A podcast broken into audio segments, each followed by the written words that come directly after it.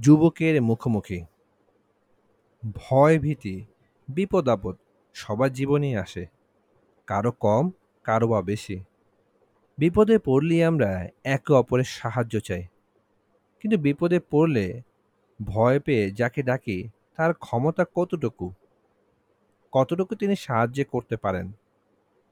কতটুকু তিনি সাহায্য করতে পারেন? তাছাড়া তিনিও তো কখনো কখনো বিপদে পড়েন, তখন সাহায্যের জন্য তাকে আর একজনকে ডাকতে হয়। আসলে বিপদ আপদে আমাদের একজনকে ডাকা উচিত। তিনি হলেন আল্লাহ। তিনি আমাদের তিনি আমাদের সৃষ্টিকর্তা, পালনকর্তা। একমাত্র তিনিই পারেন আমাদের রক্ষা করতে, সাহায্য করতে। যুগে যুগে বিভিন্ন নবীর আসুলগণ এ শিক্ষায় আমাদের জন্য রেখে গেছেন। হজরত মোহাম্মদ সাল্লাহ আলাইসলামের জীবনেও এরূপ অনেক ঘটনা রয়েছে। এসব ঘটনার মধ্যেও, এসব ঘটনার মধ্যে দিয়েও আমরা বিপদ আপদে, দুঃখ, যন্ত্রণা আল্লাহর ওপরেই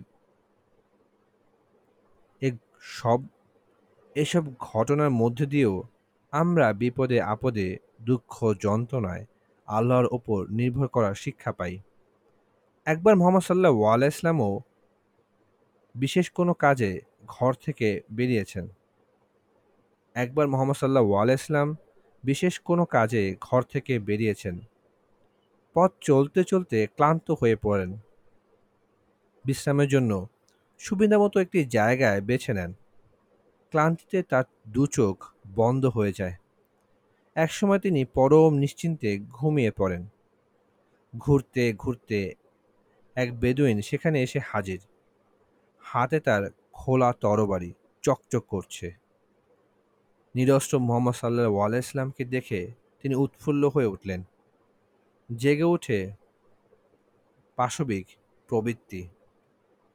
জেগে উঠে পাশবিক প্রবৃত্তি। শিকারের জন্য শিকার তার একেবারে, শিকার তার একেবারে হাতের মুঠোয়। মোহাম্মদকে সে এক্ষুনি হত্যা করবে। মোহাম্মদ সাল্লাহ ওয়াল্লাহ ইসলামের কাঁধে, মোহাম্মদ সাল্লাহ ওয়াল্লাহ ইসলামের কাঁধ বরাবর সে তরবারি উঁচু করে ধরল।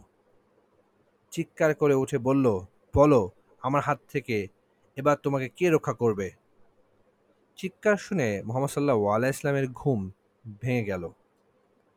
তিনি সব দেখলেন, বুঝলেন যে তাকে হত্যা করার চেষ্টা হচ্ছে। কিন্তু মোহাম্মদ সাল্লাহ আলাইসাল্লাম কোনো ভয় পেলেন না, বিচলিত হলেন না এতটুকু। তিনি ভাবলেন, ও তো সামান্য একটি মানুষ, ওর ক্ষমতা আর ওর ক্ষমতার কতটুকু? আমার পাশে তো আল্লাহ, আমার পাশে তো আল্লাহ রয়েছেন। কিন্তু সর্বশক্তিমান, সবারই প্রতিপালক, সুতরাং ভয় কিসের? তিনি তো পান আমাকে রক্ষা করতে। মোহাম্মদ সাল্লাহ আলাইসলামের ভুক ভরে উঠল। নিজেকে আল্লাহর হাতে সমর্পণ করলেন তিনি। নির্ভয়ে বলে উঠলেন, আল্লাহ আল্লাহ, আমাকে রক্ষা করবেন।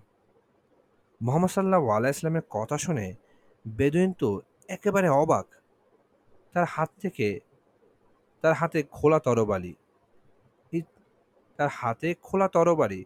ইচ্ছে করলে মোহাম্মদকে যে কোনো মুহূর্তে দুবাক করে ফেলতে পারে। অথচ তিনি কিনা বলছেন যে আল্লাহ তাকে রক্ষা করবেন? বেদুইন ভীষণভাবে বিস্মিত হলো। তার অন্তরে নতুন ভাবনার সঞ্চার হলো। হাত দুটো শীতল হয়ে গেল। কখন যে কখন যে হাত থেকে তরবারে খসে পড়ল, বেদুইন তা টেরই পেল না। মোহাম্মদ সাল্লাহ আলাইসলাম সবই দেখলেন, বেদুইনের মনের অবস্থাও তিনি লক্ষ্য করলেন, তার হাত থেকে খসে পড়া তরবালে তুলে নিলেন। বললেন, বলো, এবার তোমাকে কে রক্ষা করবে আমার হাত থেকে? মোহাম্মদ সাল্লাহ আল্লাহ ইসলামের কথা শুনে বেদুইন ভীত হলো। মুহূর্তে নবীজির পায়ে লুটিয়ে পড়ল। কাঁদতে কাঁদতে বলল, হুজুর, আপনি আপনি ছাড়া আপনি ছাড়া আর কে আমাকে রক্ষা করবে? মোহাম্মদ সাল্লাহ আলাইসাল্লাম মৃদু হাসলেন। বেদুইনের কাছ থেকে বেদুইনের হাত ধরে নিজের পাশে বসালেন। বললেন, ছি, ও কথা বলতে নেই। আমি তোমাকে রক্ষা করার কে? তাছাড়া চোখের সামনেই। তো দেখলে, তাছাড়া চোখের সামনেই তো দেখলে কে আমাকে রক্ষা করল?